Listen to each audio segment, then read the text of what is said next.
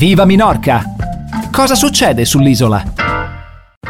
La puntata di Mascotas di oggi è dedicata a far sì che la vostra mascota abbia un sorriso perfetto. Dico bene, cara la nostra dottoressa veterinaria Giulia Mander.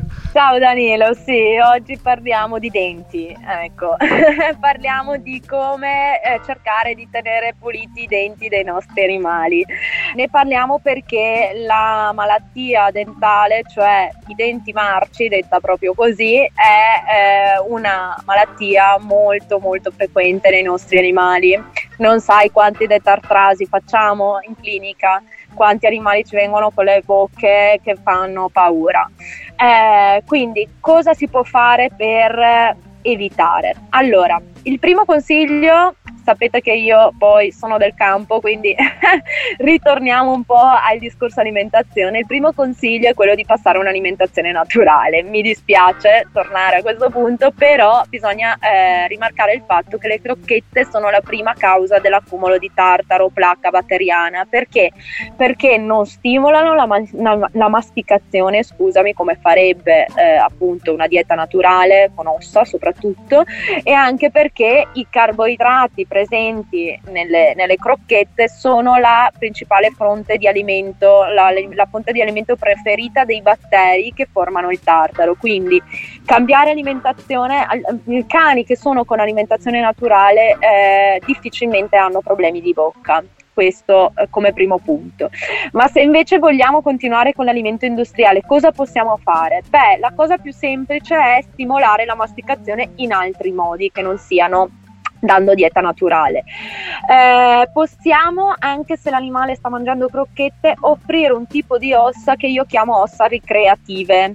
Sono ossa di animali grandi, quindi ossa dure, come per esempio femore, rotule, omero di bovino, di maiale, quindi le ossa portanti di animali di animali grandi che sono pure, che devono essere però più grandi della bocca dell'animale, quindi a seconda della, della taglia diciamo, dell'animale sceglieremo un osso o un altro, ce lo facciamo tagliare o non ce lo facciamo tagliare, insomma diamo comunque una, un, diciamo, diciamo, un osso che sia più grande della bocca dell'animale e se hanno anche qualche pezzo di tendine o legamento attaccato meglio perché di solito, li, di solito li stimolano di più a masticare. Lo scopo però non è che lo ingeriscano come le ossa che diamo nella dieta naturale, ma solo che lo mordano, pulendosi così i denti. Quindi per, mh, importantissimo congelarlo per 3-4 giorni prima di offrirlo, scongelarlo in frigo e poi offrirlo però solo per 20-30 minuti come massimo una o due volte alla settimana.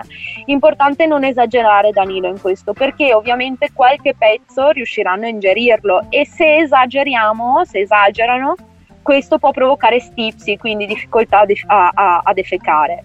Quindi cominciare con poco tempo, 20 minuti, guardare il giorno dopo po' defeca, se ha difficoltà, se è troppo dura e poi eh, abituarlo a eh, aumentare un po' la frequenza, uno o due volte a settimana come massimo, 20-30 minuti.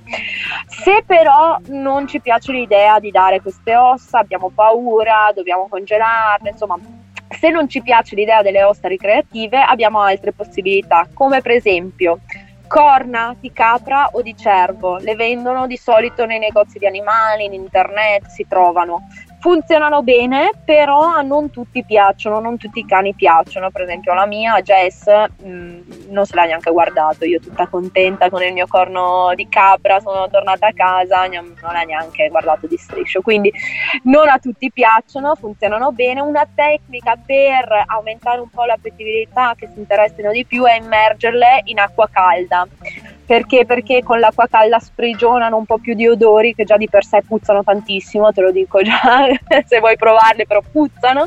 Però non mi, stai, non mi stai invitando, cioè tentando tanto a provare. Ti, ti no, perché voglio che cambi l'alimentazione di, di, di, Palma, voglio che gli diamo ossa davvero per quello, tutto il resto te lo metto un po' così, proprio se okay, vuoi. Se non puoi. Comunque, dicevo, la tecnica appunto è immergerle un po' in acqua calda perché sprigionino un po' più di odori, come se già quelli che avessero non bastassero, quindi per aumentare un po' l'appetibilità. L'ultimo prodotto che io almeno personalmente conosco in, per stimolare un po' la masticazione è il palo del legno del caffè. È un, un palo di legno che però è un legno specifico proprio del, del, del caffè. Si trova anche quello nei negozi di animali e su internet. Non chiedermi perché, però di solito piace abbastanza. Non si rompe, è molto duro, quindi non so perché, però questo specifico tipo di legno piace abbastanza ai cani, quindi è anche un, è un'altra opzione. Bene, queste sono le prime cose da sapere per la salute e la cura dei denti della nostra mascota. Cos'altro c'è da sapere? Lo scopriamo subito dopo la prossima canzone. Viva Minorca! Va bene, lo sappiamo che secondo voi il sorriso del vostro cane, del vostro gatto è già il più bello del mondo, ma se vogliamo che sia anche il più sano, come possiamo fare? Ce lo sta dicendo la nostra dottoressa veterinaria Giulia Mander, ne abbiamo già parlato nella prima parte della puntata di Mascotas di questo pomeriggio, adesso continuiamo a parlarne.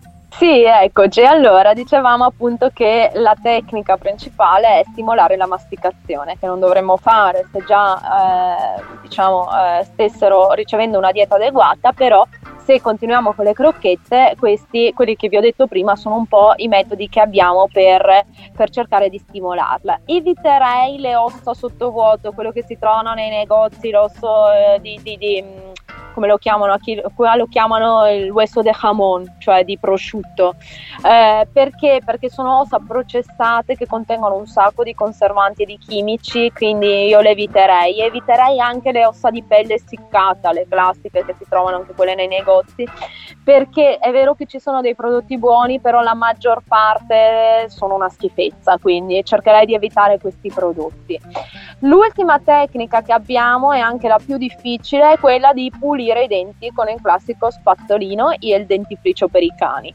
Non tutti i cani se lo lasciano fare, a meno che non si siano abituati da piccoli o con molta molta pazienza, quindi eh, è un po' è, è, è, difficile, soprattutto è difficile arrivare in fondo nei denti più, più lontani, nei molari più, più, profondi, diciamo, quindi non è diciamo, la tecnica più, più facile. Ecco. Io, Però, io ti, stavo chiedendo, ti, stavo chiedendo, questa cosa per fare una domanda spiritosa così per scherzare, invece no, veramente, cioè esiste la possibilità no, no, di, di, lavare con spazzolino e dentifricio, quindi.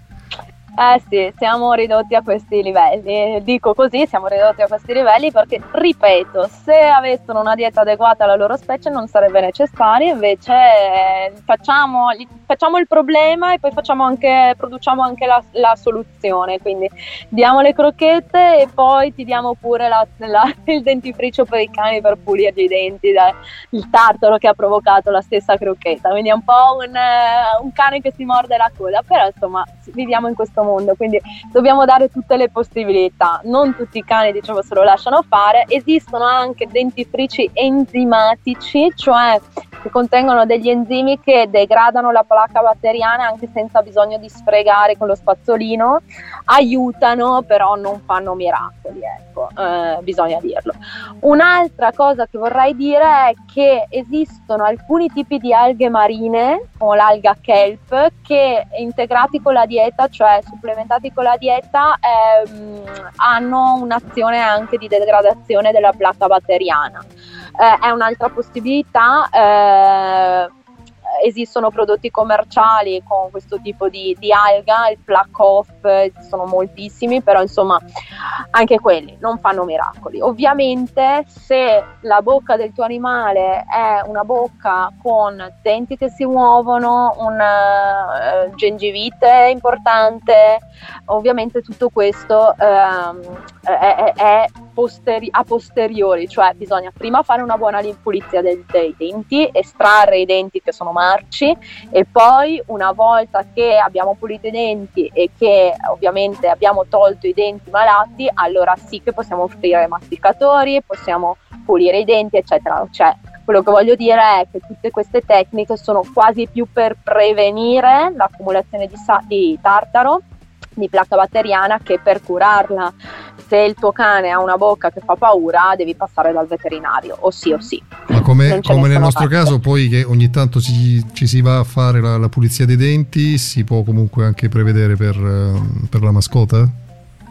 Certo, sì, facciamo un sacco di pulizia di denti. La differenza è che bisogna addormentarli i cani, non puoi chiedergli di stare lì mezz'ora con la bocca aperta, perché quindi bisogna metterli in anestesia, bisogna intubarli, cioè eh, eh, è chiaro che eh, è uno, non dico un'operazione chirurgica, però è un'anestesia con un'intubazione, quindi io cercherei di evitarla al massimo, massimo possibile. Ci sono cani che devono fare pulizia dei denti ogni anno, ogni sei mesi, perché? Perché se no eh, diventano, questi denti diventano insoppor- l'alito diventa insopportabile, ma poi è anche una fonte di infezione, una fonte di infezione che è lì e che, e che sicuramente a, largo, a lungo andare può provocare altri tipi di problemi.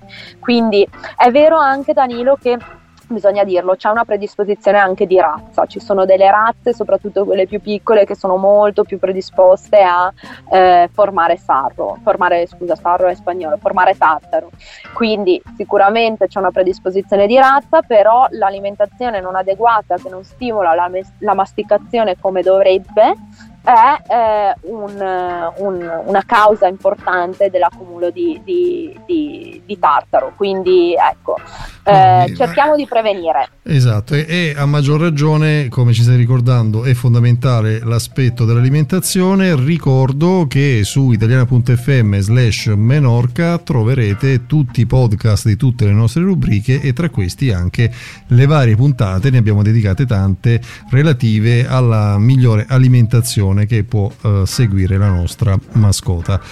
Giulia, io ti ringrazio non solo per questo pomeriggio, ma per tutto il percorso che abbiamo fatto mm, insieme sino adesso, il tuo contributo davvero eh, utilissimo e apprezzatissimo, a partire da me, eh, felice proprietario di, eh, da poco di, di, Palma, la podenca mascota eh, di Italiana FM Menorca, ma ehm, sono sicuro di parlare. Sì, Danilo, tu sei il privilegiato, eh, perché dovete sapere che prima della messa in onda e dopo ci sono tutta una serie di domande domande di Danilo su Palma, vero Danilo?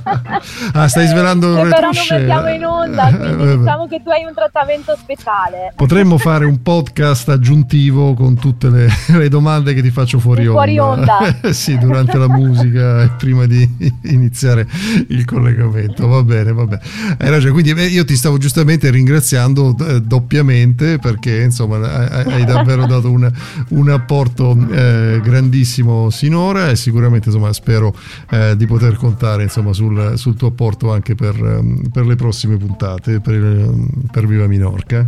Certamente, io ringrazio voi, mi sono divertita un sacco, è la mia prima esperienza in radio e ho scoperto che mi piace, quindi eh, sicuramente anche le prossime puntate sarò con voi a, a darvi informazioni. Ecco. Siamo felicissimi di essere stati gli artefici per quanto riguarda questa tua scoperta, quindi